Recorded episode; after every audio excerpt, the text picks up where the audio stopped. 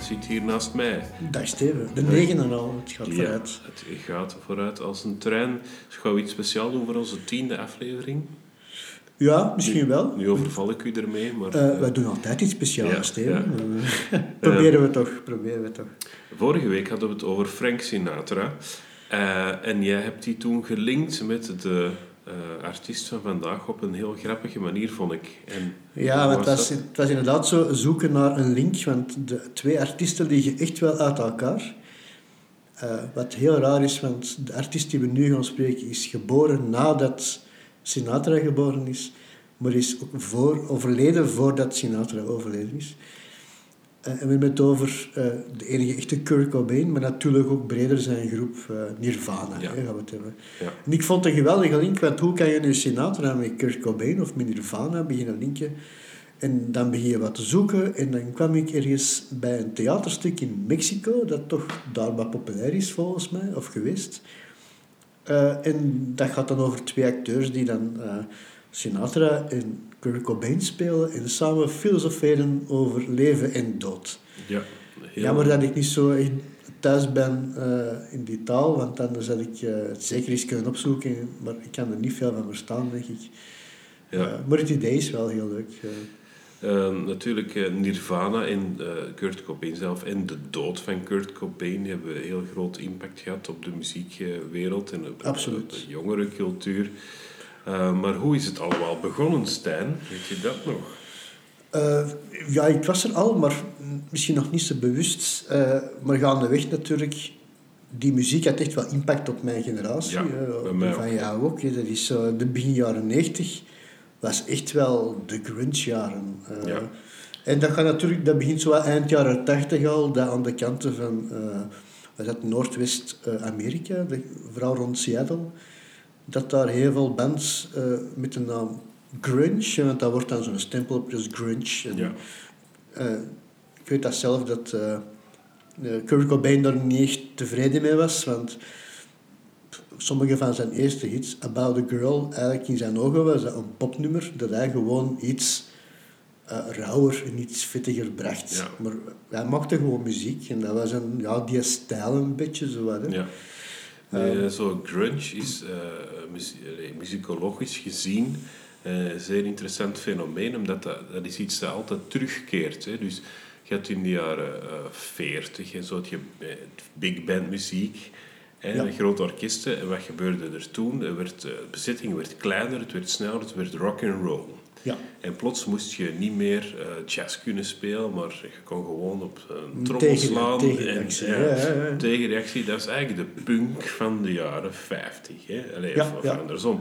De punk is dan weer een reactie op de muziek die in de jaren 60 en 70 opkwam. Glam rock bijvoorbeeld. Hè? Uh, is altijd uh, als ja, tegenreactie. Rock, rock met zo nummers van 15 minuten. Uh, ja, nee, je moet kort en bondig en gewoon... Ja, en dan was er weer een tegenreactie van nee, nee, drie akkoorden en rammen. Ja. Dan had je de jaren 80 was weer een reactie op de punk met uh, plastieke softpop synthesizers. En daarop werd weer gereageerd door de grunge. Is eigenlijk altijd een slingerbeweging. Hè? Rock and roll, punk en grunge zijn eigenlijk verbonden met elkaar. Allee, voor mij, ik voel dat zo. Ja, want inderdaad, zo, je zo de, dat was allemaal afgeborsteld. En dat begin jaren tachtig uh, had je veel meer technieken mogelijk. De producers werden beter, uh, technieken werden beter. begon met samples te werken, de synthesizer kwam op.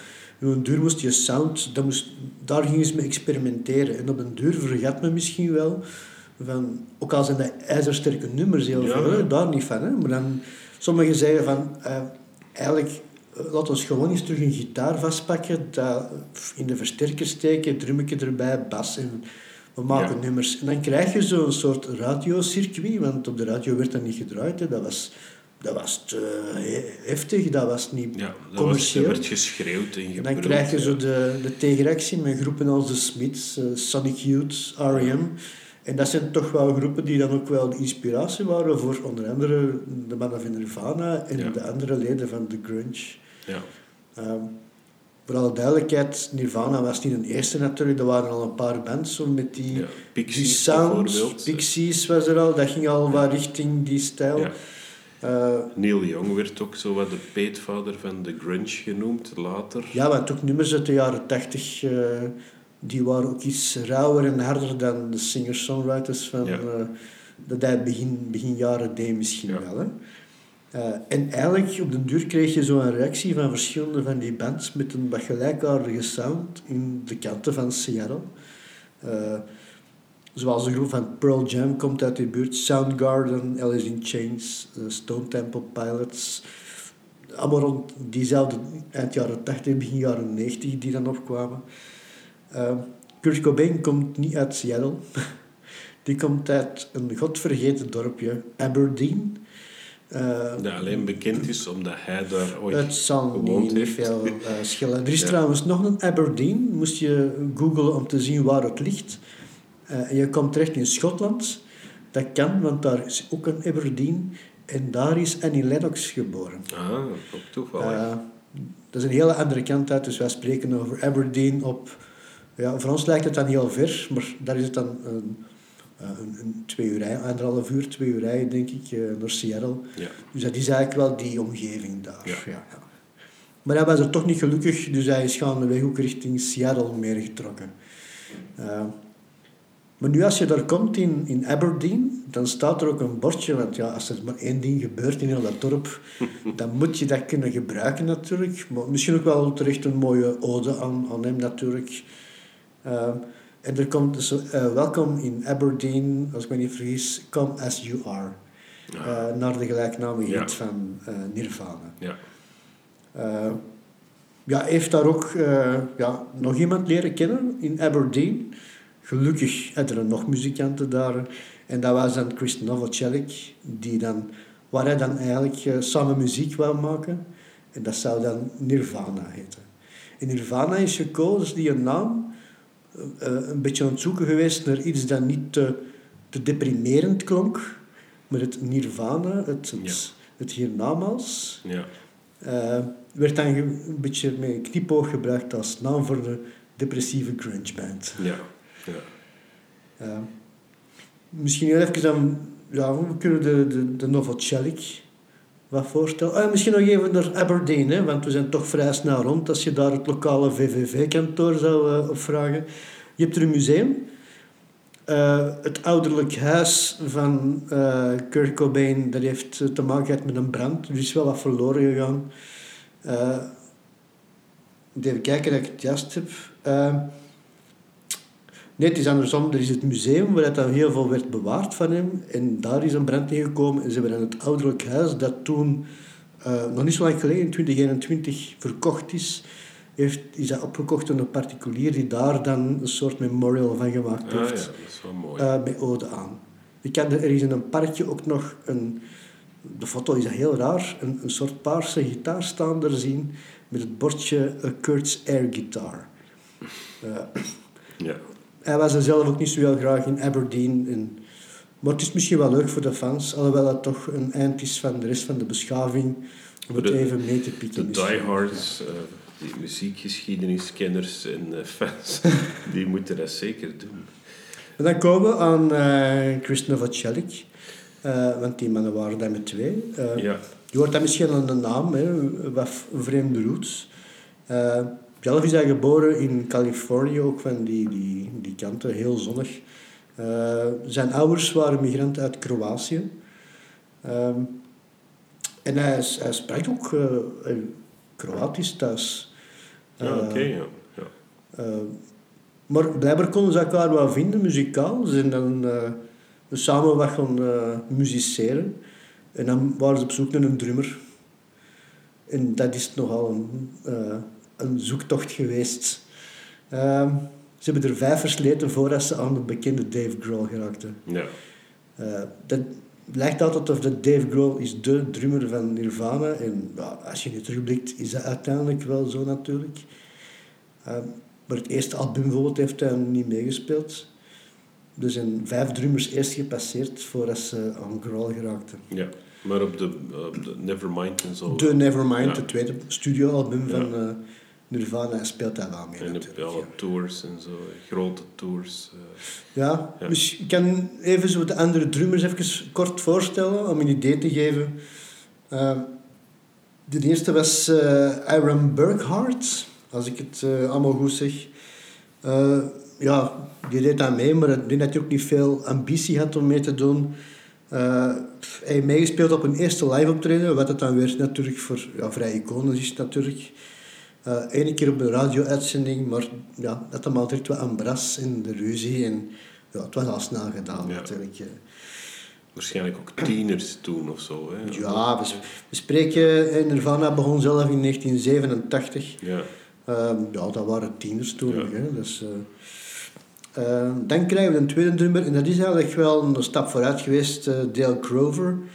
Eh, Crover is ooit nog ja, vrij hoog in het lijstje gestaan van Rolling Stone, het bekende muziektijdschrift. Bij zo maken dan af en toe een lijstje van de beste drummers ooit. Ah, ja. Niet dat het dan per se de beste drummers zijn, maar eh, die namen die erop staan zijn altijd wel van betekenis. Hè? Ja. Eh, die, heeft, eh, die zat toen in een eigen groep, de Melvins. Eh, zit er nog altijd in trouwens. En hij heeft, daar, heeft die mannen leren kennen omdat Novoselic daar ook een tijd bas heeft gespeeld. En op die manier van, ze kunnen gaan hier bij ons ook wat komen drummen. Ik denk vooral voor eh, de groep uit de, de brand te helpen, een beetje vooruit geholpen. Want dat was moeilijk te combineren, dus hij, hij zegt van ja, dat gaat niet meer. Hier is een andere drummer, eh, Dave Foster. Maar dat was al even gewoon een ramp, eh, een keer meespelen, aan bras met die mannen. Ja, oké. ja, rock and roll. Ja, dan kreeg je eh, Chad Channing, ja, what's in a name. Ja. Eh, die eh je horen op het eerste album dat ze dan gemaakt hebben. Dus toch al wat Ja. meer kunnen doen. Bleach is dat zeker. Ja, Bleach, het eerste album. En ook de eerste single, Love Bus. wat dat dan weer een cover is. Dus die eh gaan de weg met... We komen straks aan bij MTV Unplugged. Hebben die wel wat covers gedaan, Mhm. maar toen vrij weinig. Maar hun eerste single was dan een cover. En dat nog wel van de Nederlandse groep Shocking Blue. Ah, die we kennen van I'm Your Venus. I'm Your Venus. Ja. Uit eh, eind jaren 60 dan nog wel. Dus, eh, Waar een leuke fout in zit. Hè?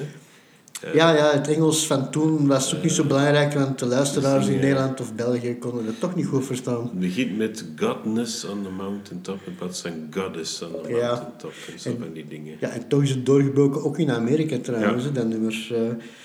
Dus een Hollandse band eh, was inspiratie voor de eerste single van Nirvana. ja, klopt. Cool. Ze hebben dan jaren later ook eens gevraagd aan die mannen, wat vinden ervan? Eh dat was nogal gemengd. Een van de muzikanten vond dat wel een eer. Eh, dus dat ging wel. Maar de schrijver, Robbie van Leeuwen, als ik me niet vergis, die vond dat, die vond dat maar niks. Ik heb ook, ja, die mannen die schreven dat hitje hadden heel veel succes in eind jaren 60. Ondertussen waren die zelf ook al 20 jaar oud. Dat waren zo'n beetje de, de boomers van, van die Ja. tijd dan, hè, bij wijze van spreken. Eh, dus dat ging wel. Maar ja, die, die Channing die komt aan spelen, doet dat eigenlijk keigoed, want hij heeft al dat album gespeeld, de eerste single dat marcheert. Ja, en dan begint het, hè. Cobain en, en die hebben bepaalde ideeën wat ze dan willen doen. En dat botst een beetje met de richting dat Channing dat wil doen, want die wil wat meer te zeggen hebben. En ja, dat is niet hetzelfde, dus die gaan uiteen. En dan kreeg je eh, Dan Peters, die ze dan rap er gewoon bijhalen. Eh, ook, ook, ja, die heeft dan maar één single meegespeeld. Eh, maar dat marcheerde niet zo echt zo. En dan is eigenlijk de producer eh, toch een beetje mee gaan zoeken van, kunnen we niet een andere drummer? En dan kwamen ze terug bij de Melvins, waar we dan die een Ja. eerste en de tweede drummer, Dale Crover, hebben gehad. Eh, en die hebben hem eh, een drummer aangeraden die er net uit zijn groep stapte. Eh, en dat was Dave Grohl. En dat was En toen was eigenlijk- gebleken, ja. Ja, toen was de, de puzzel gelegd. Hè. ja. Ehm, ja, Die, eh, ik vroeg me af, is, is- dat is dus een Hollandse link, zijn er ook Belgische links dat je, dat je gevonden hebt? Want dat proberen we altijd te zoeken. Ik weet, Ja, er is een ja. legendarisch optreden hier geweest van Nirvana. In België. Ja, dat klopt inderdaad. Dat is, een, dat is zo het optreden waar het een... Uh, Iedereen was daar. Half België was daar. Ja, ik was daarbij, maar ik was er niet bij. In, eh, Nee, ik was er ook niet bij. dat was in, in de, we zijn niet in de luxe in Herenthout Suite? Nee. eh, Nee, ik heb eens het opzoeken eh, geweest. Wanneer is Nirvana dan naar België gekomen? Want Ja. ik was... ja, als, als Kurt Cobain stierf, was ik zelf eh 16 jaar. Dus net iets te jong om dan half Vlaanderen eh, af te reizen om Nirvana te gaan zien. Ik, ook nog niet naar Werchter. Dat, dat was toen geen evidentie. Nu, nu lijkt dat iets, iets toegankelijker, ondanks de hoge prijs natuurlijk. Ehm, in 89 al, we spreken dus in, vrij vroeg, nog geen sprake van Nevermind. Dan komen die mannen naar Gent, in een democracy, Ja, komen die een debuutalbum voorstellen, ja. eh, Bleach. Eh, dus Dave Grohl was er nog niet bij, hè? dus die was er toen nog niet hier. Eh, dat was ook niet zo echt een succes. Eh, ja, denk dat die nog wat ervaring moesten opdoen. En ja, zonder Dave Grohl is dat misschien nog Ja. niet hetzelfde live natuurlijk. Maar dus, dat is de, de plek waar zogezegd honderden, niet, zo, niet duizenden Belgen beweren dat ze erbij waren. Ja, het zal... nee, dat is nog later eigenlijk. Oké. We komen eraan. Dus het, het tweede optreden dat ze gaan doen, dat is in 91. Een paar weken nog voordat Nevermind echt eh, uitkomt. Eh, dus die groep is al niet bekend. Ze doen zelfs de opening van het festival. Ik kan- ik kan eerste. niet voorstellen dat- Dat is het laagste Dus is het echt zo rond de middag, een uur of 1, 2 waarschijnlijk, stond die op het podium in de volle zon voor mensen die eigenlijk voor andere namen komen. Zo, Ja. Ze zijn trouwens invaller, eh, omdat een andere band heeft afgezegd. Eh dus het album nog niet uitgebracht, dus dat is, die hebben wel een paar hitjes, maar dat bleef het dan ook bij. Eh, die mannen waren echt, ja, die waren zat. Die eh, waren er een beetje met hun voeten aan het vegen. Ik dat die echt niet veel zin in hadden. Dus dat is echt een slecht optreden. Slechte kritieken ook gehad. Maar dan komen we natuurlijk, ja, waar dat dan iedereen bij is geweest, hè, dan komt Nevermind het.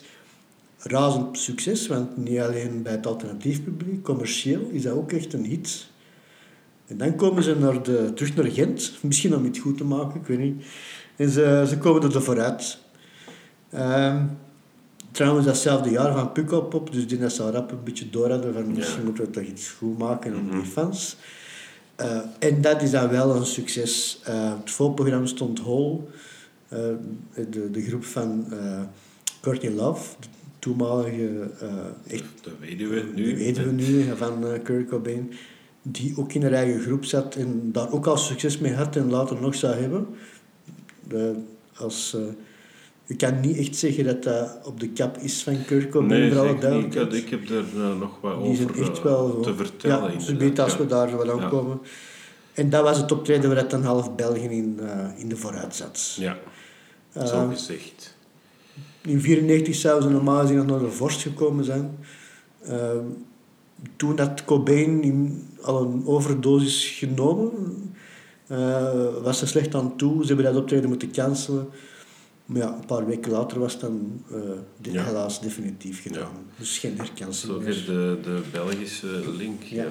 Nee, over Hole. Zal ik daar even iets over ja, dat is misschien wel het moment. Ehm, dus ja, Hole is een van de, de meest succesvolle rockbands met, met een frontvrouw. Hè, eh, dus eh, Courtney Love. En die bestonden inderdaad ook al van 89. eh. dus wat, er interessant aan is, hoe die een beetje bekend zijn geraakt, is... die had een eerste album... Pretty on the Inside heette. En dat werd geproduced door Kim Gordon. En dat is, eh, ja, die speelt natuurlijk bij Sonic Youth. Hè? Ja. Dus dat is een beetje zo de petemoei der rockvrouw en zo. eh. Die was al bekend Ja, als eh, vrouwelijke rockster in, in het Ja, die is alternatieve in het alternatieve circuit Ja. zeker een van de vrouwen eh, die een grote inspiratie is geweest. En dus Hole is dus de generatie net daarna, denk ik dan. Dus zij, Ja. zij produceert dus de plaat van hun. Eh, daardoor kregen ze wel wat aandacht in zo de alternatieve rockpers. Ehm, maar hun grote doorbraak was het tweede album, eh, Live Through This. Hè. Dat was commercieel eh, een, een succes. En ook de recensenten vonden dat een goed album. Ja. En dan hebben ze zo'n beetje de stijl veranderd voor hun derde plaats, Celebrity Pink. Uh, was iets commerciëler van sound. Uh, ze hadden toen ook, denk ik, geld om dat helemaal netjes te produceren. Ik denk dat toen, toen uh, de, de platenlabels wat door dat die alternatieve rock, ja. dat er wel wat potentieel in zat, ja. omdat verschillende groepen op, begonnen door te breken. Uh, en dan staken ze natuurlijk wel wat meer geld ja, in. Dus, maar dat was, ja, dat was ook iets gepolijster, iets commerciëler noemen ze dat dan. Maar dat was uh, nog altijd heel populair bij de fans en ook bij de recensenten. Gelukkig, en er zijn uh, dus 2 miljoen exemplaren van verkocht. Dus het is niet gewoon van dat die is bekend om dat ze de weduwe is van Kurt Cobain. Hè. Dat wordt wel eens gezegd, maar de albums op zich waren echt wel goed en geliefd. Ja, en ook wat timing is het. Uh, die hadden al succes voordat uh, ze samen waren. Ja. Uh, en die hadden, Hall had zelf ook nog de nodige radiohits, dat ik mij kon herinneren, uit Studio Brussel en zo. Ja. Jaren na het overlijden van Cobain. Dus ik kan ja. niet blijven surfen natuurlijk op... op nee, en, en Hall is in 2002 pas, denk ik, de eerste keer gestopt gestopt. Dus nog, ja, dat is nog acht jaar na het overlijden. Lang, he, nog, ja. uh, en dan even ge, gepauzeerd in 2010 een comeback ge, gemaakt. maar um, dat, is, dat is een solo-plaat eigenlijk van Courtney Love, Nobody's Daughter.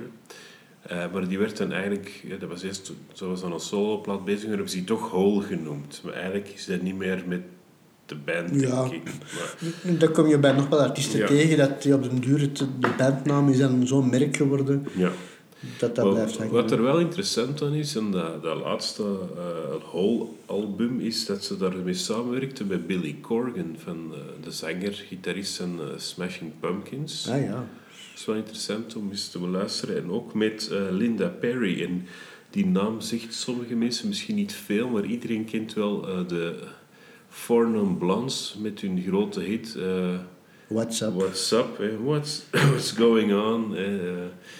ja, ja sommige vergruist. Voor mij, ja, misschien ik toen die ook 16, 17 jaar was, als ik me niet vergis, was dat voor mij echt een, een leuke uh, knuffelrock hit met Ja. een beetje naar haar kantje. Zo. Ja, ik vond dat wel vond dat wel, ja. zeker de pianoversie. Eh, en dus, ja, dat was, dat was een grote hit. En dan lijkt zo'n vrouw verdwenen te zijn na die één hit. Maar het is dus geen one-hit wonder. Want Nee, Linda nee. Perry, die heeft later nog eh, nummers geschreven eh, voor Gwen Stefani, Christina Aguilera zelfs. En ook Adele.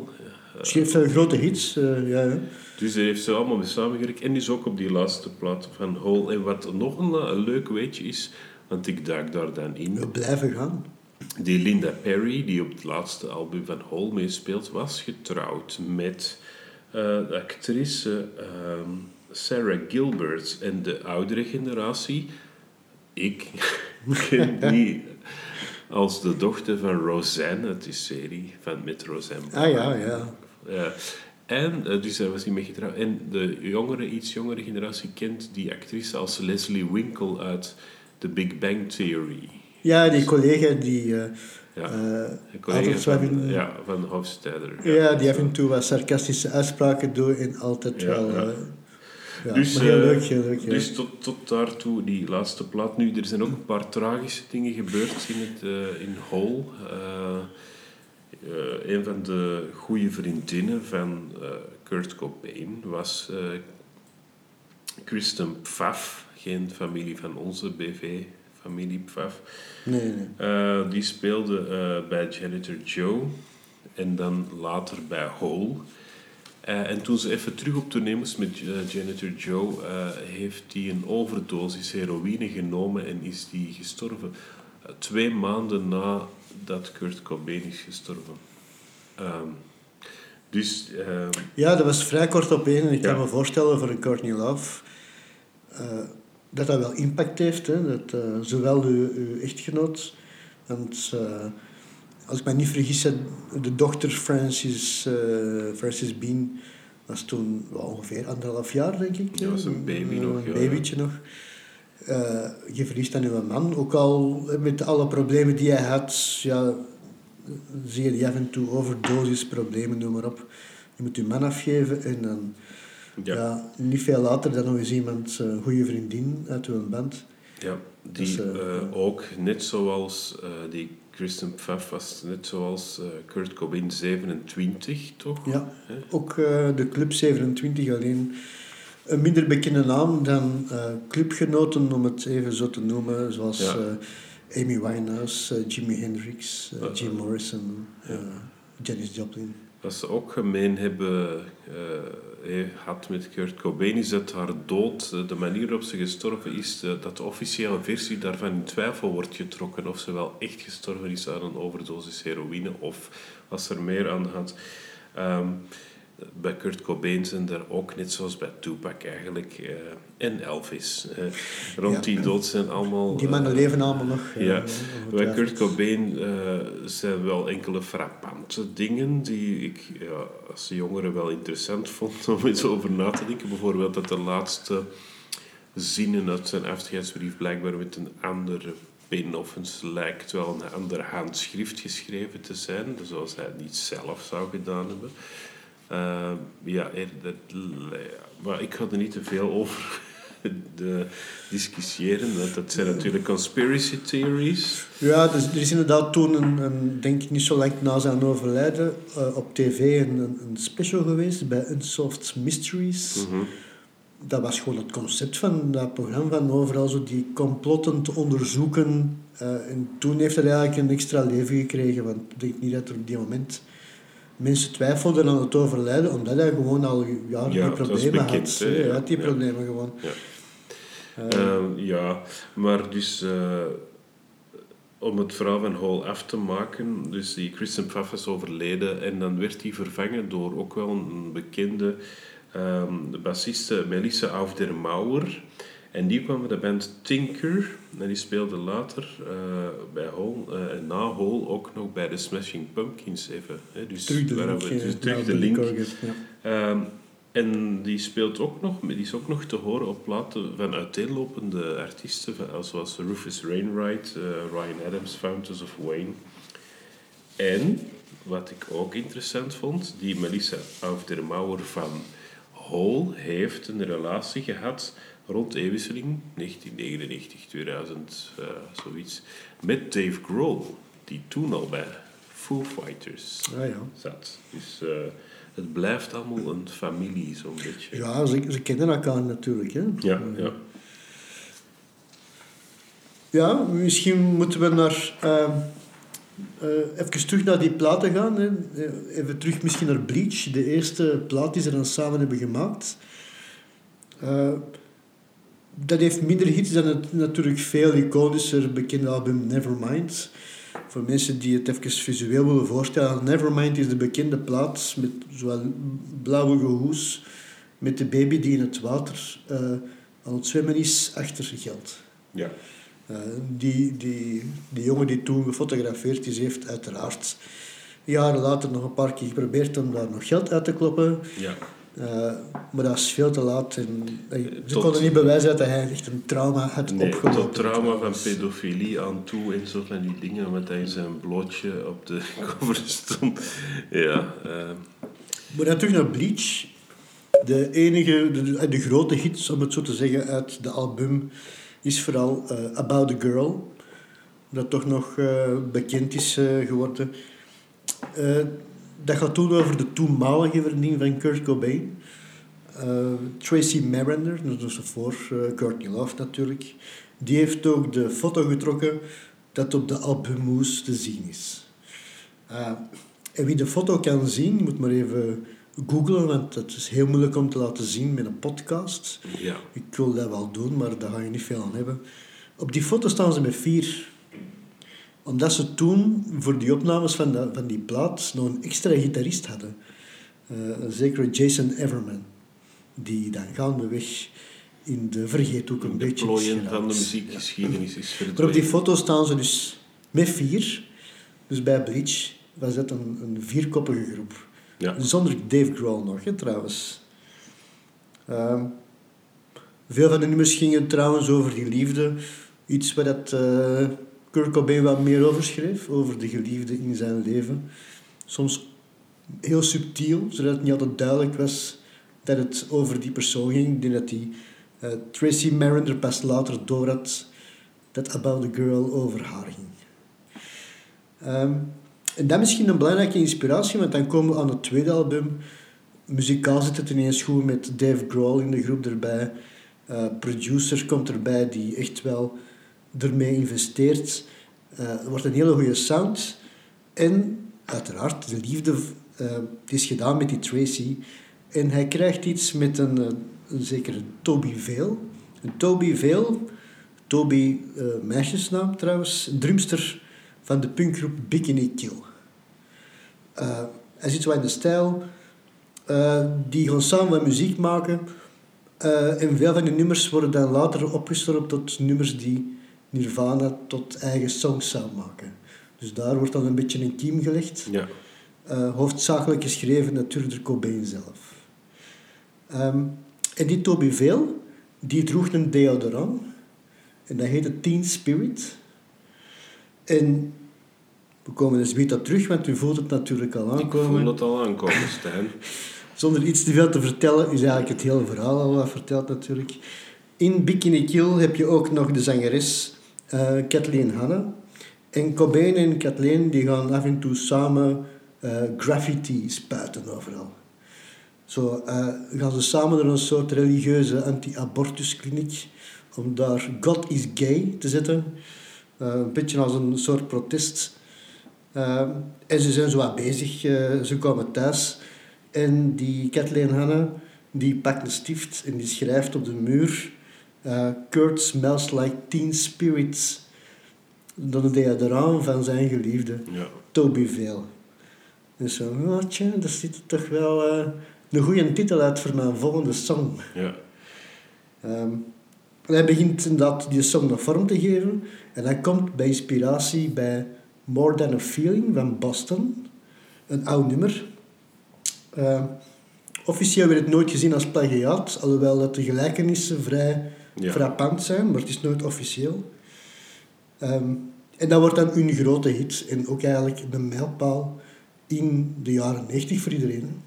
Ja, kunt dat niet... Allee, de luisteraars die er toen niet bij waren, kunnen zich dat niet voorstellen, maar Smells Like Teen Spirit is, het is niet zo dat dat bekend is geworden, zoals veel mensen denken, nadat hij gestorven is. Want dat is in de ogen van het grote publiek misschien van, ja, het is pas bekend geworden na zijn dood. Maar vanaf dat dat nummer uitkwam, uh, in 91 zeker...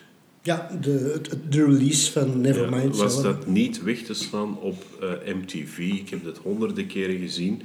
Wij kleden ons hetzelfde, wij, ons, wij, ons haar droegen wij hetzelfde, wij gedroegen ons hetzelfde. Ik ben toen ook gitaar beginnen spelen. Nirvana was uh, een heel groot uh, voorbeeld voor, voor alternatieve jeugd, zoals ik dan ook eigenlijk was. Toen met houthakkershemden en zo. Um, in gescheurde jeans. Ik mocht dat niet aandoen, maar ik droeg mijn jeans zo lang totdat ze kapot waren. ik denk dat toen, want eh, Nirvana, voor alle duidelijkheid, zijn niet de pioniers van de grunge, maar zeker met Nevermind, dan de platen die het commercieel heel goed ja. zijn ze eigenlijk de commerciële doorbraak geweest van de grunge. En toen was grunge toegelaten op alle zenders, op uh, tv, hè, MTV zoals je zei. Toen was echt overal. En begon het ook de muziek van die tijd te inspireren. Dat het commerciële artiesten ja op hun eigen manier natuurlijk probeerden van grunge-achtige muziek te maken. En dan, ja, of andere groepen kregen dan meer geld uh, om zo ook hun platen meer bekend te maken. Ja, ja. Uh, ik kan me herinneren als, als jonge, jonge gast die naar het jeugdhuis ging of zo. Uh, ja, vijven van, van, van jeugdbewegingen. Ik kan me herinneren dat één, één Belgische plaat had wel de impact van de jaren 90, de Suds en Soda van Davis, mm. qua sound, maar dat was vooral vreemd. Ja. Maar echt wel van, wow, dit is Belgisch. En de andere plaat, waar dat iedereen dan op de dansvloer stond om mee te doen, dat was Smells Like Teen Spirit. Smells Like Teen Spirit. En uh, het stond ook direct, uh, we hebben het er net gezien, want we hebben het voor de zekerheid opgezocht al van het eerste jaar dat dat nummer uitkwam, dus drie jaar voor zijn dood, staat ja. dat in de tijdloze van Studio Brussel. Eind 91, uh, eh, de tijdloze is uh, in de jaren 80 gewonnen, maar eind 91 ik vond dat de regels toen nog niet zo streng waren dat een plaat zo oud moest zijn, stond uh, Smells Like Teen Spirit al voor de eerste keer in de tijdloze 100 op Studio Brussel. Uh, op nummer 31 al. Dus dat ja. kan toen binnen. Binnen, ja. Tja, erop, want dat, dat vraagt dan wat tijd, uh, stijgt dan nog wat nummer. En dan in 93, dus nog voordat hij overleden is. Hè. Uh, want bij de tijdloze, de mensen die het uh, wat volgen, krijgen artiesten die dan dat jaar zijn overleden uh, als eerbetoon soms die extra steun. Ja, een boost. Ja. Hebben dat gezien met Jeanette Connor, met Arno, ja. voorbij jaar. David Bowie heeft het ook meegemaakt. Uh, maar toen in 1993 kwam dat al in de top 10 te staan. En sindsdien is het er nog nooit uitgeraakt. Ja. Dus tot nu toe staat er nog altijd in de top 10 ooit van de tijdloze. Ja. Ik vind dat wel een knappe prestatie. Heeft ook uh, vele jaren op nummer 1 gestaan of nummer 2. Dus, uh, en het is de laatste jaren terug.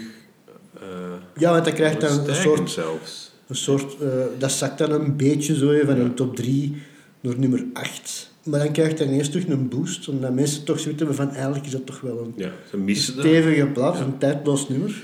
En trouwens, dat, er blijven ook mensen dat ontdekken met uh, grunge. Hè. Dus ik ben toen gitaar beginnen spelen en zo. Hè. Zelfs met die Unplugged, uh, Unplugged album, waar Sweet nog over gaan ja. praten, ben ik ook, elect, uh, ik, ook akoestische nummers beginnen schrijven. Dus dat had een heel groot invloed op een hele generatie muzikanten. En, en, en, nu nog, zag ik, ik was met mijn dochter in de Solden, die is tien jaar gingen wij naar, denk CNA of zoiets op de meer. En daar verkochten ze voor tienjarige meisjes t-shirts met het logo van Nirvana. Met zo die smiley met die kruisoogjes in het roze met glitter. Ik ben eens even aan het kijken geweest van, uh, van waar komt die smiley nu? Want dat is... Ik, ik kan me niet herinneren dat dat... Dat stond dus niet op die plaat van Nevermind of zo. Dat is... Zoek het niet op een andere plaat. Uh, dat is wel rond die periode van Nevermind gelanceerd. Echt als... Uh, een soort commerciële boost eigenlijk. Hè? Een logo dat gecreëerd werd om zo de flyers en de affiches en, de tv en t-shirts werd toen al geboost. Gebaseerd trouwens op uh, de bekende smiley van de jaren 80. Uh, die dan een beetje een grunge uh, kwinkslag kreeg. veel dachten dat het van de hand van Kurt Cobain was, maar gaandeweg heeft dan de USA gewoon bekend ook gemaakt, terecht dat ze gewoon iemand hebben aangeschreven om dat logo te ontwerpen. Maar dat is iconisch, want inderdaad, je kan nu nog altijd t-shirts kopen met het grote bekende logo en je weet direct dat dat Nirvana is. Ja. Dus uh, ook weer een tijdloos logo. Tijdloos, ja. ja. Dus het leuke is dat in 92 al, maar dat is zo'n nummer dat wordt dan veel gecoverd. Ik kan mij een paar jaar geleden een cd herinneren uh, van Paul Anka, waar hij daar rocknummers begint in een swingversie. Onder andere Smells Like Teen Spirits ja, voor de liefhebbers denk ik zo een beetje een gimmick. Maar een van de betere covers is die van Tori Amos. Die uh, toen een album volgens mij had uitgebracht met nummers van mannen die zij zong vanuit een vrouwelijk standpunt. En een van de nummers was toen Smells Like Teen Spirits. En Nirvana was ongetwijfeld heel harde fan van het nummer. Want die hebben dan regelmatig bij optredens de versie van Tori Amos opgezet als uh, intro als ze zouden opkomen op het podium. Dus die waren echt wel fan. Uh, ja. En dat is een van de betere versies, dus zeker op te zoeken. Ook leuk, want het is geen cover, eigenlijk is een mashup tussen um, Never Gonna Give You Up van Rick Astley ah, en ja. Smells Like Teen Spirit. Het is een legendarisch uh, YouTube-filmpje. Echt prachtig gedaan die, dat akkoordenschema past perfect onder dat van uh, Never Gonna Give You Soms kom je tot heerlijke verrassingen als je zo'n nummers bij elkaar vergelijkt. Echt, dat moet, moet, je eens, uh, moet je zeker eens opzoeken. Ja. Misschien nog even uh, in aanloop eigenlijk naar Nevermind, want we spreken nu over het legendarische album van, van, van de jaren 90. Het, het is eigenlijk fenomenaal, want ik, was, ik had toen in de budgetten natuurlijk om massaal toen albums of, of platen te kopen. Maar op 44 dagen tijd, dat is een, een, bekend uh, lijstje, op 44 dagen tijd komen daar verschillende platen aan die zo legendarisch zijn dat je niet kan voorstellen dat die op die korte tijd, anderhalve ja. maand, zijn uitgekomen. Ja. Die, je moet dat voorstellen dat er toen in, als, als tiener komt er een plaat uit, een paar dagen later komt die plaat uit, een paar dagen later nog zoiets. We gaan even kort het lijstje eens overlopen. Dat begint eigenlijk in de zomer van 91 als eh, Metallica buiten komt met The Black Album. Toch eh, een van de, de beste albums die ze dan ooit gemaakt hebben, die nog altijd een klassiek is geworden. Een beetje later komt dan Pearl Jam met hun album 10. Uh, met Alive, Black en noem maar op. Nu ook hoog in de tijdloze, Altijd, ook op nummer Ja. 1 gestaan. Ja. Dan komt ineens Guns N' Roses, die eh, razend populair waren trouwens. Hè, die eh, soms dan niet bestil, maar eh Appetite for Destruction in de jaren 80 had eh, echt wel miljoenen eh, albums verkocht en commercieel een van de best verkochte albums van de jaren 80. Die doen er nog een schepje open en die komen met Use Your Illusion 1 en 2. Een dubbel album met geweldige klassiekers, onder andere het bekende November Rain, Ja. ook weer een tijdloze hit. Dan komen de Red Hot Chili Peppers, met wat wordt beschouwd als hun beste album uit heel hun carrière. Eh, Blood Sugar and Sex Magic, onder andere met de grote hit Give It Away. Dan komt Soundgarden nog eens boven, een van de grote grunge-helden eh, met Bad Motherfinger. Eh, en dan landt eindelijk in september ineens Nirvana om het lijstje dan compleet te maken met een Nevermind. Dus op 44 dagen tijd is daar de muziekgeschiedenis compleet veranderd. Ja, en ik heb eens gezien dat van welke platen kwamen er in 91 nog uit. Heel kort. Eh Achtung Baby van U2, ook een klassieker. Out of Time van R.E.M. Blue Lines van Massive Attack, dat is een klassieker. Eh, Dangerous van Michael Jackson, zijn laatste echte deftige grote album. Eh Innuendo van Queen, die dat jaar dan, Freddie Mercury dat jaar overleden. En Diamonds and Pearls van Prince. Dus ik denk dat je Wat als een tiener, jaar, Stan. dat tiener toen eh, echt moest bijwerken, vooral de muziek bij Wij gingen toen trouwens voor voor de snotneuzen die naar onze podcast zouden luisteren. Wij moesten daar trouwens altijd voor naar de bibliotheek Ah ja. en dan thuis op een cassetje overnemen of eh, de radio spelen. De, wij, ik had nog eh, de tijdloze en mijn vrouw heeft die cassettes gelukkig nog, die liggen hier nog ergens. Wij namen gewoon altijd... ehm, ja. En dan kon je in, Studio in- Brussel op. volgens mij in Humo toen de setlist zien van het, de liedjes die op de radioprogramma's werden gedraaid, met wat chance. Dan kon je dus klaarzitten om op rek te duwen om het op te nemen. Ik heb nog heel de lijstjes met de afrekeningen uit de jaren 90. eh, ja, eh, cassettes zo. Ah, geweldig. En dan kwam Jan, eh, of weet je, Jan Houtenkiet.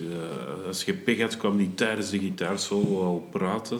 Ja, de thezen natuurlijk, ja, Ja. gewoon om, het eh, aan elkaar te doen. Maar ja, je moest dan proberen een versie te hebben waar er niet te veel gepraat Ja. werd. Zo. Ja. Ehm, misschien we het snel Select Spirit is het bekendste nummer uit de Ja. plaat Nevermind. Ik heb even aan het kijken geweest naar een paar andere nummers. Ik heb er een paar uitgezocht die wel de moeite waren om eens te vertellen. Eh, Come As You Are. Eh, die muziek heeft hij gaan halen bij de, de, het nummer 80s van de Killing Joke. Heel duidelijk. Dat Ja. is... eh, ja, dat is wel eh, heel duidelijk. En, Het is eh, gewoon diefstal, laten we het ja, eigenlijk zeggen. het, het is ook zelfs bijna rechtszaak geworden, want Killing Joke was bezig van, ja, deze kan gewoon niet, dat is, dat is onze gitaarriff. Die waren bezig met, we gaan toch een rechtszaak inspannen tegen, tegen de groep.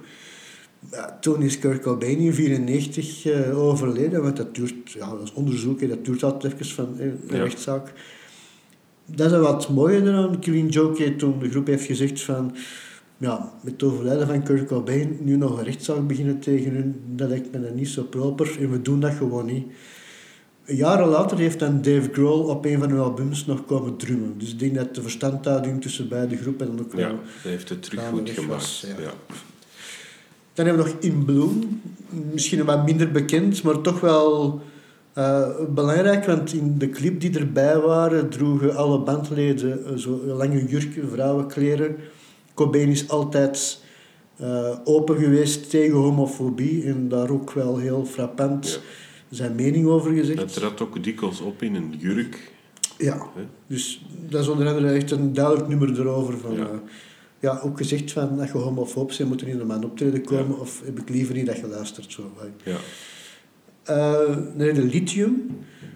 Um, dat is ook wel een grappig verhaal. Lithium, dat is een ay, grappige medicatie. Lithium is een medicatie dat gebruikt wordt bij uh, mensen met een bipolaire stoornis of depressie.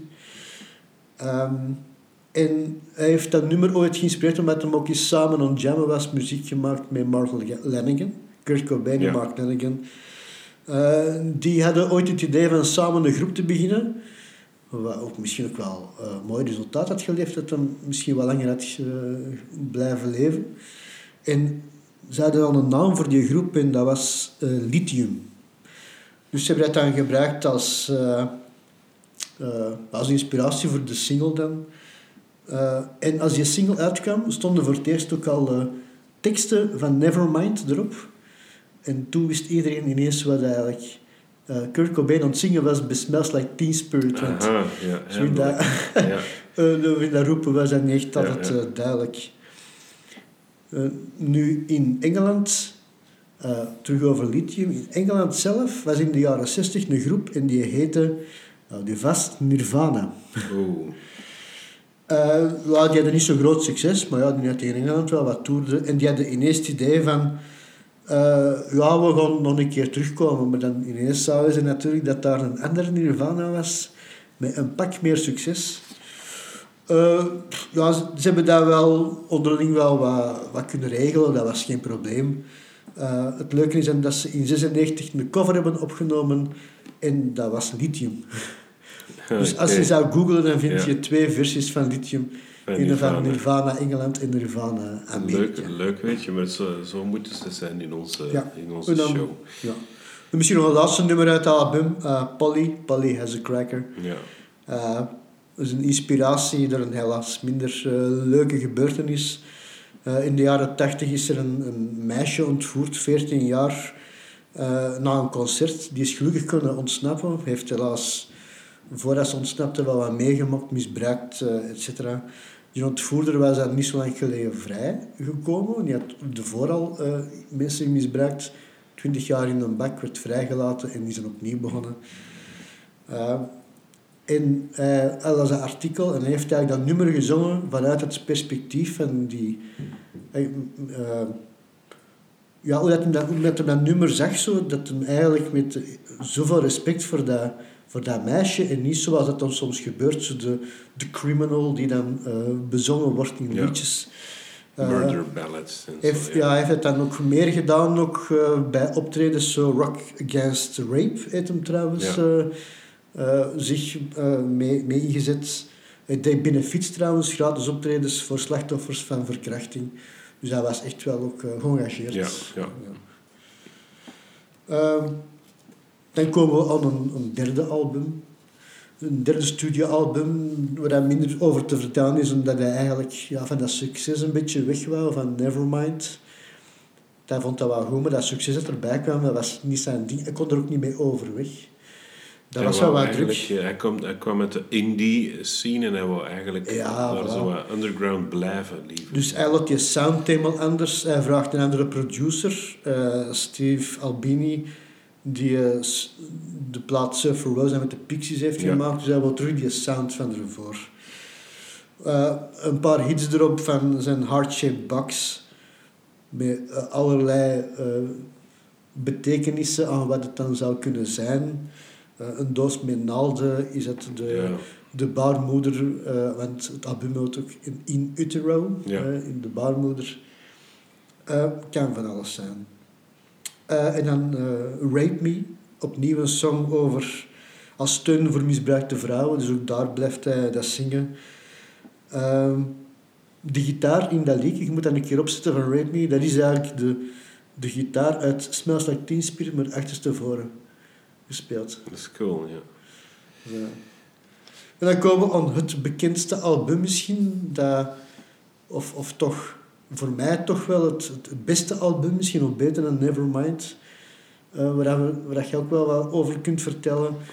Dat is uh, de sessie van MTV Unplugged in New York. Ja, dat is dus ook ja, misschien de meest legendarische plaat, of een van de meest legendarische live platen die ooit gemaakt, denk ik. Ja, ja, zeker. Uh, dat concert, uh, Unplugged in New York, uh, was op MTV in roulatie 24 op 24, als ik me goed herinner. het was, je kon MTV niet opzetten of er was, dat was aan het spelen. Um, zeker na, de, na zijn dood. nu, voor de mensen die het album niet kennen, zou ik heel vreemd vinden, maar uh, daar spelen zij dus akoestisch hun, eigen repertoire, maar ook veel covers. Hè. Dat was een beetje het concept ook van MTV, dat was al vijf jaar bezig. Ja. En zij vroegen aan grote namen, want er waren al een paar echt legendarische geweest. Ja. Eric Clapton Unplugged was een heel groot succes.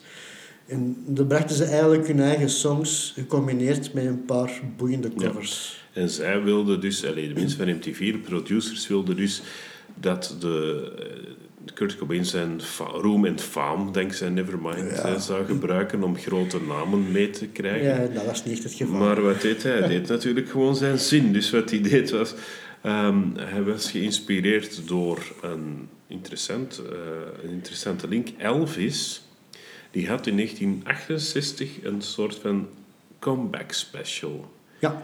Op televisie, een televisiespecial, waar hij heel dicht bij het publiek zit gewoon op een stoel met zijn gitaar, met nog twee andere of drie andere muzikanten die er dan komen bijzitten. Ja, ja. Heel dicht bij de mensen, um, akoestisch, zo puur mogelijk. Um, en dat concept uh, had Kurt Cobain dus ook in zijn hoofd. Dus die zitten gewoon in stoeltjes, in zeteltjes, uh, bij elkaar, vlak bij de mensen. Ja. Uh, op een podium. Precies een jamavond of een repetitie. Hè. Um, dat is eigenlijk het concept. Nu, nog een interessante link is die tv-special van Elvis. Heeft ook nog iemand anders geïnspireerd. En dan moet je eens opzoeken. De videoclip van het nummer Inner Smile van Texas. Ah ja. Daarin speelt uh, zangeres Charlene Spiteri. Die is gewoon helemaal verkleed als Elvis. En die... Dus dat is eigenlijk gebaseerd op hetzelfde concert als Unplugged in New York. En uh, ja, dus er spelen ze een aantal nummers van zichzelf. Hè. Ook Penny Royalty en zo. Uh, Polly denk ik ook. Hè. Um, About a Girl. Ja. Come As You Are. Come As You Are ook. Hij wou natuurlijk wel een uh, beetje als toegeving, maar ook omdat het dan wat past in het concept dat hij in zijn hoofd had. Toch een paar bekendere nummers spelen, ja. want ja, wat weigerde hij te spelen omdat dat niet in zijn Zo hoofd erbij paste. Staat, dat is Smells Like Teen Spirit. Staat er dus niet op. Kunnen wij je voorstellen als uh, MTV-mannen die dan zeggen van oh ja, Nirvana, de mannen van Nevermind, met een grote hit overal op nummer 1. En die brengen waarschijnlijk zo'n Pearl Jam mee of die Tori Amos die dan succes had met je cover. Ja. ja dat, is, dat, wordt een commercieel succes. Nee, we gaan dat hier uh, op onze eigen manier doen. Pik mensen mee die niemand kent. Ja. En we spelen onze grootste hit niet. Ja. Oké. Okay. Vreemd. En, uh, maar wat doet hij wel? Hij neemt mensen mee van Meat Puppets. Uh, de, een band die bevriend met hem waren en die ook inspiratie waren voor, voor hen. Um, ja, die waren mee op tour trouwens als voorprogramma. En daar speelt hij maar liefst drie nummers van. Ja. Van een onbekende band. Maar die nummers zijn, ja... Uh, Plateau, Oh Me en Lake of Fire. Ik denk dat Oh Me niet oorspronkelijk in de, op de plaat staat, maar wel in de special kwam. Ik weet niet, het nummer is op een of andere manier... Vraag. Ik kan mij vooral Plateau herinneren Plateau natuurlijk. en Lake of Fire zijn ja, heel ja. bekend, heel, heel goede nummers die hij uh, heel goed brengt. En die, uh, de band Meat Puppets die het oorspronkelijk uh, brengen, die spelen mee op de achtergrond, akoestisch. En die treden nog altijd op. Je kunt er nog altijd uh, de ja, ja, oorspronkelijke versies ja. zien. En dan heb je een andere cover, die, want hij speelt echt veel covers, uh, van de Vaselines. Jesus Don't Want Me For A Sunbeam. En de jonge Steven Boers, uh, ik dus, ik had dus in de 19... Ja, rond dezelfde tijd, half jaren 90, ook een, mijn eerste bandje. Dat heette Krix. En uh, wij speelden ook Jesus Don't Want Me For A Sunbeam. Geïnspireerd dus door het optreden van, van uh, Nirvana op uh, Unplugged in New York. En dat nummer is geschreven door ja, de, het, een vrouw en een man, Eugene Kelly en Francis McKee van de Vaselines. Die denk ik, zijn, zijn die nog aan toeren? Misschien wel. Er zijn nog wel recente wel, filmpjes ja. van te vinden. Uh, die waren op een, een, grote invloed, maar eigenlijk waren die heel onbekend. Hè. Die komen uit Glasgow. Dat was een, die hadden één EP met vier nummers op. En ik denk dat Nirvana daar drie nummers ooit van gecoverd heeft. Um, dat, is toch, dat is toch mooi dat hij eigenlijk gewoon zegt van voert. Uh, Wij spelen natuurlijk wel onze hits een beetje, maar wij pakken hier artiesten mee die goed zijn. En het publiek moet die zeker leren kennen. Mm Punt. Dus ik vind het ook een geweldig nummer. Jesus Don't Want Me For A Sunbeam. Dit is ook met uh, accordeon. Chris Novos liedje speelt er accordeon op. Ja. Um, en ook Belle Sebastian, die waren daar fan, of zijn er fan van. Die hebben die ook uitgenodigd om mee uh, concert te spelen en zo. Ja, dat is wel mooi. Ja. Nu... Um, die Eugene Kelly van de Vesselines, die speelde ook nog met een ander bandje als voorprogramma van Nirvana. En dat bandje heette Captain America, maar die kreeg problemen met Marvel. uh, dus die moest daarmee stoppen. En het interessante is, je had het net over Mark Lanigan ja, ja. gehad. Die had samen dus een bandje Lithium. of was het idee van dat te lanceren? Ja, ja, Met uh, Kurt Cobain. Um, die heeft ooit Mark Lanigan nog vervangen op tour, want die heeft een plaats, Mark Lanigan, een goede plaat met Isabel Campbell. Moet dus opzoeken. En die hebben ook samen getoerd, maar op een of andere reden kon die niet. Niet omdat hij al overleden was. Uh, uh, maar die Eugene Kelly van de Vesselines heeft toen Mark Lanigan vervangen tijdens ah, een tournee. Um, de wereld is klein, dat zie je De wereld is klein.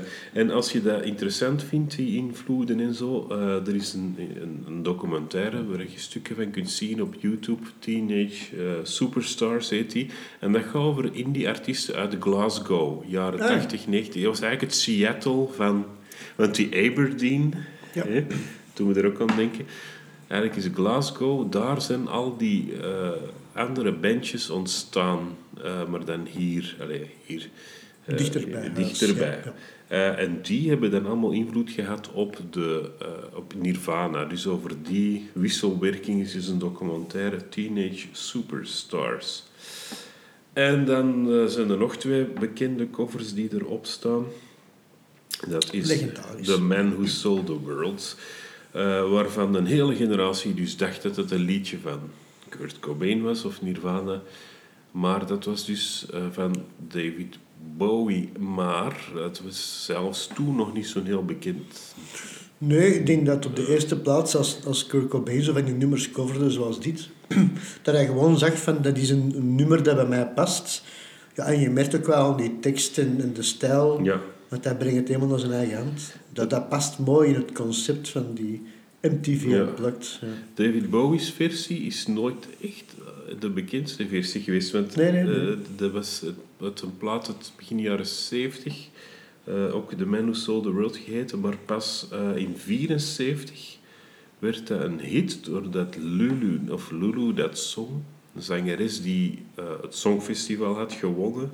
En die ook de Bond song The Man with the Golden Gun had. Dat was een bekende zangeres in Engeland. En die had dus dat vreemd genoeg dat nummer gekozen. Soms zit het in een rare hoek. Om te coveren. En toen werd dat bekend en waarschijnlijk... Uh, ja, het is er, ook, er zijn daarna in de jaren tachtig nog vreemde versies van geweest. Eentje van... Um, jaren tachtig eh, door Mitch Ure van, uh, van Visage in Ultravox. Ah ja, maar... ook, ook weer een heel andere versie. En dan, ja, op MTV Unplugged natuurlijk. Hè. En dan de laatste bekende cover die erop staat, die echt de moeite is, is uh, Where Did You Sleep Last Night? Hij heeft verschillende namen, dat nummer. Ja, ja een, blues classic, alhoewel dat het ja. pas klassiek is geworden misschien uh, dankzij Nirvana natuurlijk. Ja. Uh, origineel van Led Belly, ja. die ook al die was al jaren ervoor overleden. 49 is die ja, overleden al. Dus uh, hij kan Kurt Cobain nooit gekend hebben. Um, en, en, maar dat, dat, had hij ook niet geschreven, denk ik. Dat was toen ook al een oud nummer.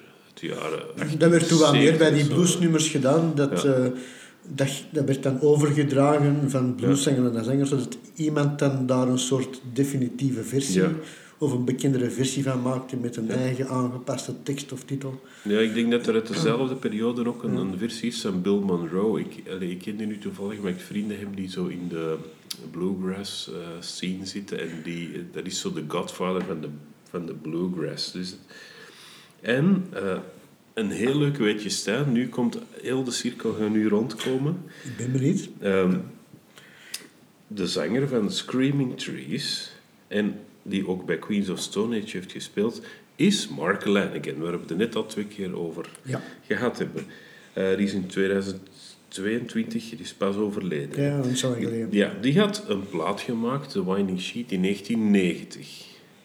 Op die plaat staat Where Did You Sleep Last Night?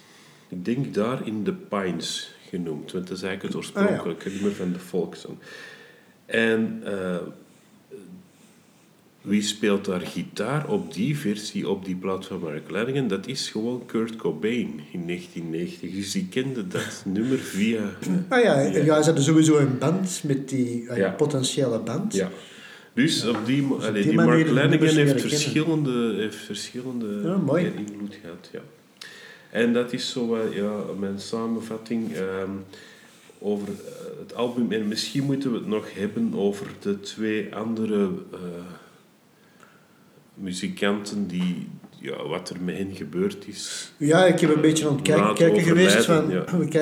Nirvana zelf. Uh, dat is eigenlijk een beatscarrière geweest. Hè. Dat is uh, in 89 begonnen, maar eigenlijk dan doorgebroken met Nevermind vooral in 91. En dan uh, drie jaar later met overlijden. Het jaar eerste MTV Unplugged, een paar weken later dan. Het overlijden van Kurt Cobain was het al gedaan met het verhaal. Dus van, heeft toch een hele inspiratie achtergelaten. Uh, maar ja, Cobain zelf was 27 jaar. Die andere leden waren ook nu, nog niet overdreven oud. Dus er is van, ja, wat is er nou met die andere mannen, wat gebeurt? Natuurlijk, met ja, de, drummer weten we het ondertussen al. Die uh, had toen al wat ideeën. Volgens mij vol, al wat afgetoetst met, met, met, met Kurt Cobain. en is dan later zelf begonnen met de Foo Fighters natuurlijk. Ja. Wat in het begin ook een beetje zoeken was, maar gaandeweg al bijna even een klassieker geworden dan misschien als Nirvana. Dat is moeilijk te vergelijken natuurlijk. Ja, dus, de impact is wel groot en ook in de tijdlozing is hij ook niet meer weg te eh, cijferen. Nee, de uh, Foo Fighters is een van die zeldzame keren dat zo'n legendarische band ermee stopt. Zoals, ik zeg maar iets, Joy Division.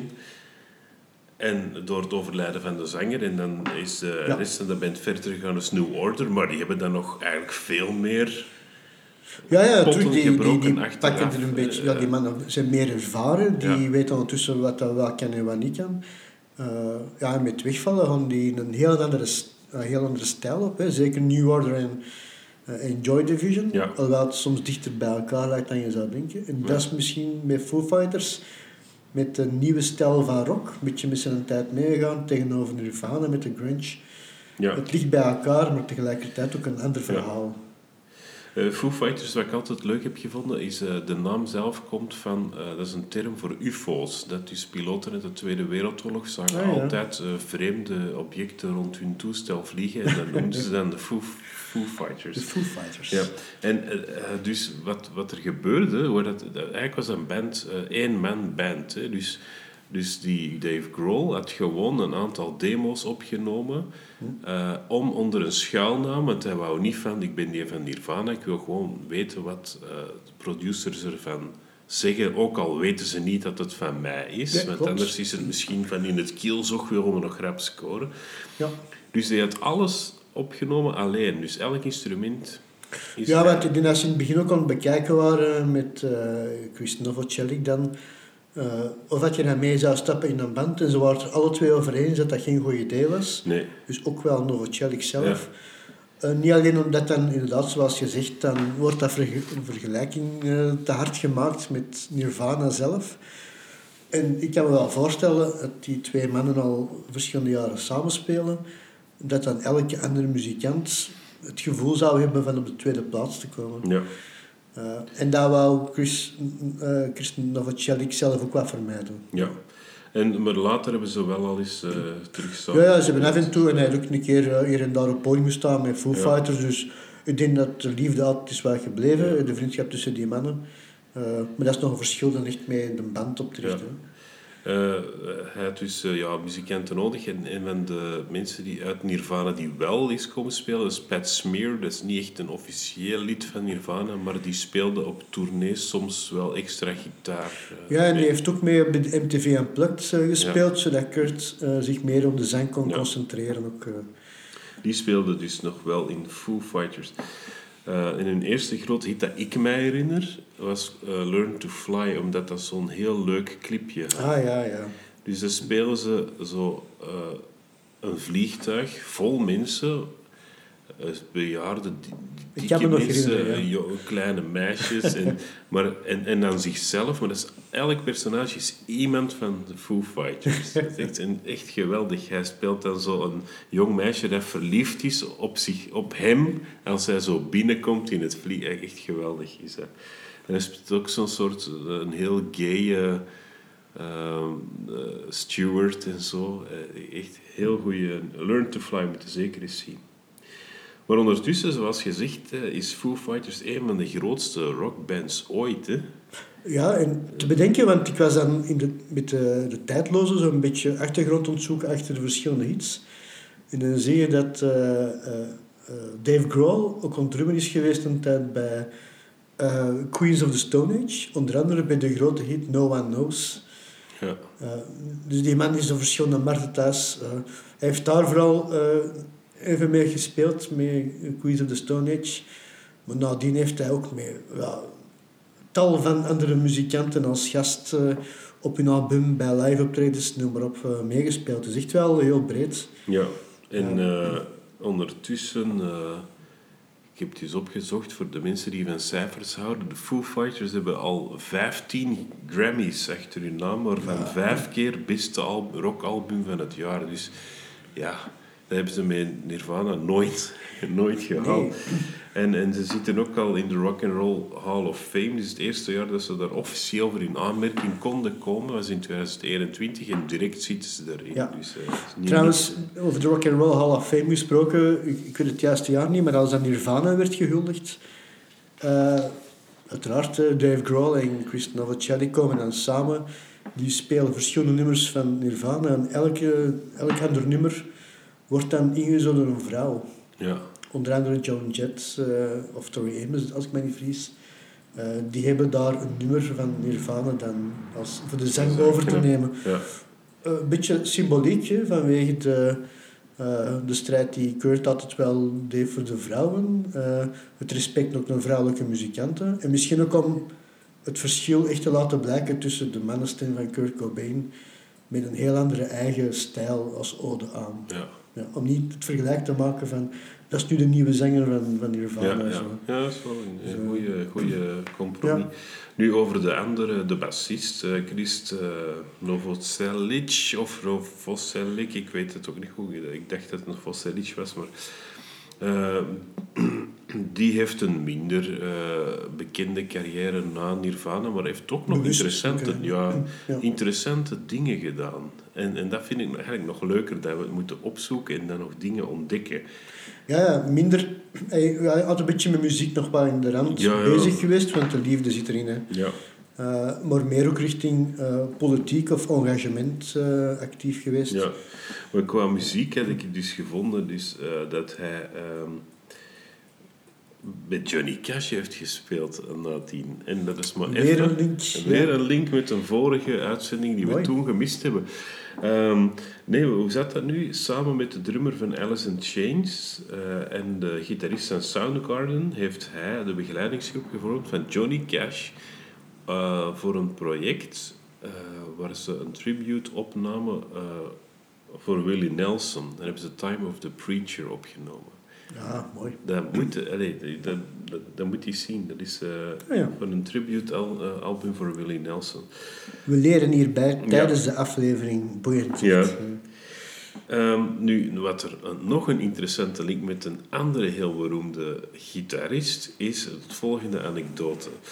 In 1992 trad, uh, trad, Nirvana op met Smells Like Teen Spirit. Moesten ze spelen eh, op MTV voor de Music Video Awards, die ze natuurlijk gewonnen hadden. Uh, maar hij was wat te veel show aan het verkopen en hij smeet zijn bas in de lucht en die kwam terecht op zijn kop. En blijkbaar was hij een knockout. En iemand is toen naar hem toegelopen. En je mag eens raden wie hem de eerste zorgen heeft toegediend. Dat was iemand die van alle markten thuis is, namelijk Brian May. De gitarist van Queen. Van Queen, ja. Die is, dat, ja, die, is, die is dokter, niet in de medicine, maar dat is een astrofysicus. Ja, ja, ja, zeker. Ja. En daar is blijkbaar iemand die direct uh, ter hulp schiet als hij hulp verleent. Um, een man van alle thuis. Ja. Dat, uh, nu, na Nirvana, uh, dus buiten die uh, Johnny Cash heeft daar nog een paar dingen gedaan. Hij heeft een band gehad die Sweet 75 heet. Ik weet niet waarom, want hij is zelf van het jaar 1965. en dat is met een Venezolaanse zangeres en die heet Eva Las Vegas. en die had hij leren kennen op een verjaardagsfeestje. Die kwam zingen voor zijn vrouw. Ja, geweldig.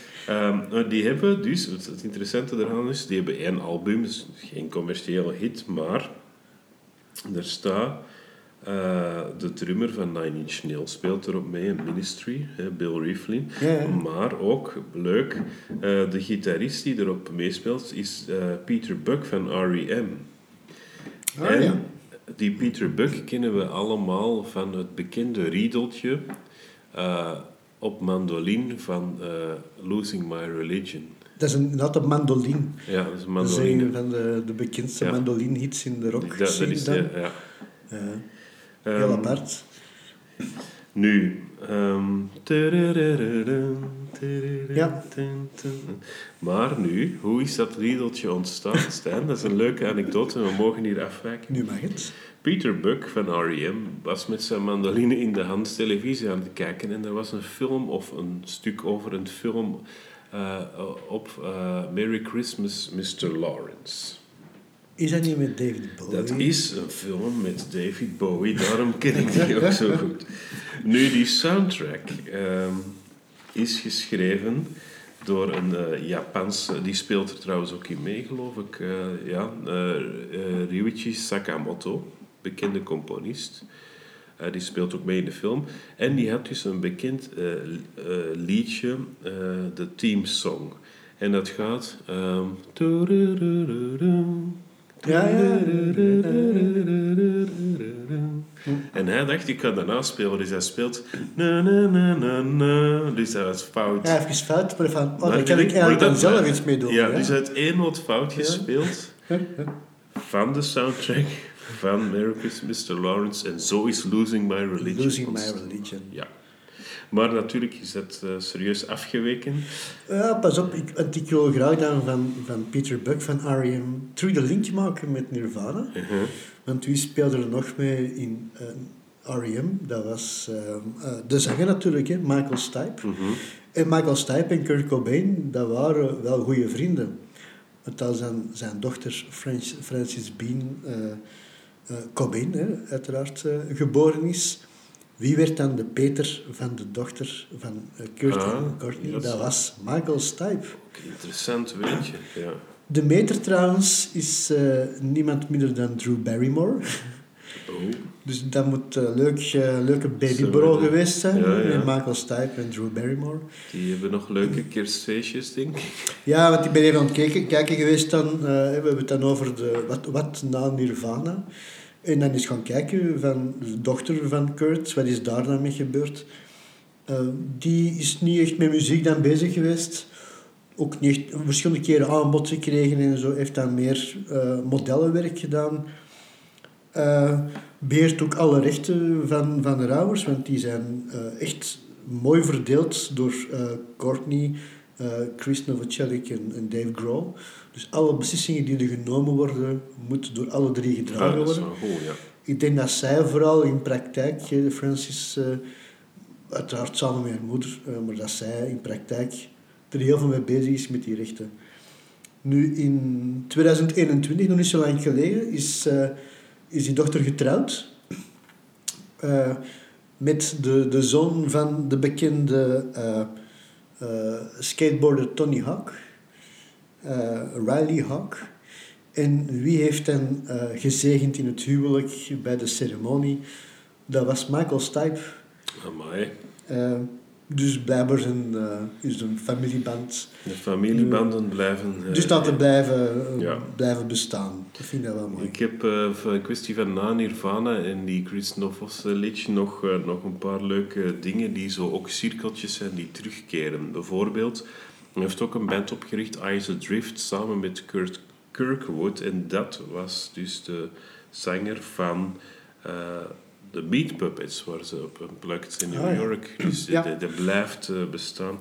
En hij heeft ook nog een tweetal jaar gedrumd bij een Californische punkgroep Flipper. En die kennen echte Nirvana-fans, omdat uh, in een videoclip Kurt Cobain een zelfgemaakt fan-t-shirt van de band aan heeft met Flipper op.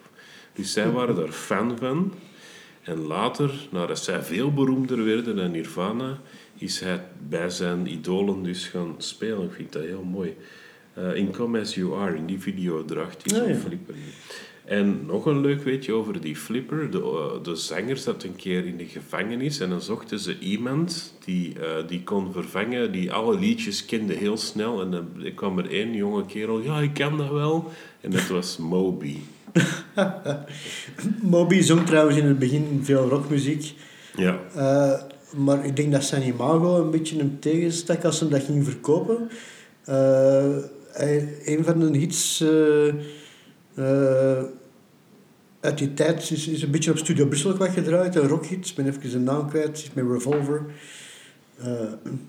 Dat moeten we dan later maar eens opzoeken, of kan je zelf doen. Het is eigenlijk daardoor dat hij, omdat hij zijn imago is hem terug richting de dans wat gegaan. Ja.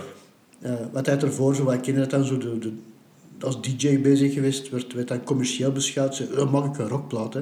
Ja, ja. Dus hij kon dat wel, maar dat was dan zijn ding niet helemaal. En is dan richting zijn eigen stijl, met het album Play, dan uh, echt doorgebroken.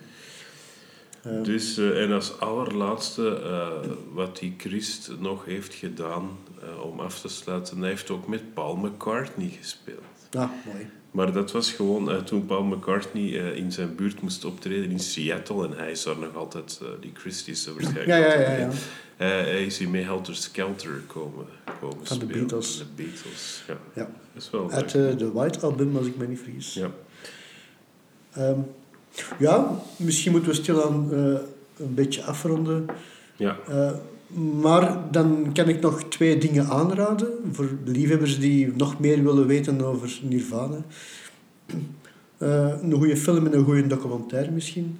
Een echte biopic over Nirvana is er eigenlijk nooit niet gemaakt. Hè. Misschien dat er nog wel toekomstmuziek is. Dit jaar is het 30 jaar geleden dat de zanger overleden is. Maar één dat vrij dicht in de buurt wat komt over de sfeer, om, om het gegeven van zijn overlijden, is eh, de film Last Days van regisseur uh, Gus van Sant. Uh, die een film maakt over een, een rockzanger in zijn laatste dagen voor hij komt te overlijden. Uh, heel sfeervolle film. vooral boeiend als je daar niet te hard over nadenkt met de link van Kurt Cobain. Maar het geeft wel wat je sfeer van toe mee. In de film trouwens, de producer die, van die zogezegde rockartiest dan, wordt gespeeld door uh, opnieuw Kim Gordon, ja. Uh, die dan weer de eerste plaat van, van van heeft, heeft geproduceerd. Nice. En dan nog een laatste documentaire die uh, echt een van de beste documentaires is van de laatste jaren. En die toekoer aan te raden is voor elke liefhebber, zowel van documentaires als muziek. Dat is Kurt Cobain, Montage of Heck. Ah ja, die heb ik ook gezien. Ja, dat is ik weet dat toen zo'n beetje tegelijkertijd uitkwam met de documentaire Amy en niet zo lang na Lemmy. Dat was echt een periode van echt wel ijzersterke ja. muzikale biopics. Dat is uh, een documentaires. heel goede sfeer, veel informatie, heel knap uh, echt, een, echt een aanrader, visueel, inhoudelijk, ja. qua beelden. Dezelfde regisseur trouwens van die documentaire, uh, Brett Morgan heeft nog wel wat meer gemaakt, maar uh, is vorig jaar heeft hij ook een documentaire gemaakt, een muzikaal pareltje opnieuw. Uh, Moon Age Daydream over David Bowie. Ah ja, daar was ik nog aan, aan bezig, maar ja. inderdaad, ja. Dus uh, okay. bij deze alvast een mooie tip om na deze podcast iets anders op te zetten. Ja. ja. We gaan volgende keer verder. Uh, dat, dat is dan weer aflevering 10. Het gaat vooruit. En we gingen iets speciaals doen, dus we gaan een, uh, niet over één band doen, maar over een soort uh, themabands. Of hoe moet ik dat zeggen? Ja, een, een soort bands. Inderdaad, hè. Een Nirvana bestaat uit allemaal jongens en dan zou je kunnen zeggen dat dat een boyband is. Ja. Maar, dat doen we natuurlijk niet, want dat is niet zo. Dus wat maakt een boyband dan een boyband? en waarom eh, is Nirvana er geen, maar Backstreet Boys of One Direction of Take That, waarom zijn die het dan wel? We moeten natuurlijk een link vinden die beter is dan dat staan. maar ik heb er één gevonden. Er is uh, uitgeroepen tot slechtste cover ooit. De cover van It Smells Like Teen Spirit door Take That, waar... Uh, dus uh, ja, ja. dat is een van de, ja, blijkbaar, maar ik weet het niet zeker. Uh, dat zou mogelijk linken zijn. Maar in elk geval, we gaan het volgende keer hebben over ten eerste um, boybands en de mannen die ontsnapt zijn uit boybands en dan een veel grote ja. carrière hebben, zoals bijvoorbeeld Robbie Williams. Uh, en recent nog... Harry Styles. Harry Styles, bijvoorbeeld. Een heel interessant fenomeen. Weer helemaal iets anders. Dat horen jullie in aflevering nummer 10 van Nonco Muziek, de podcast. Wij waren Steven en Stijn. Uh, bedankt om te luisteren en tot volgende keer. Tot ziens, amo goedas.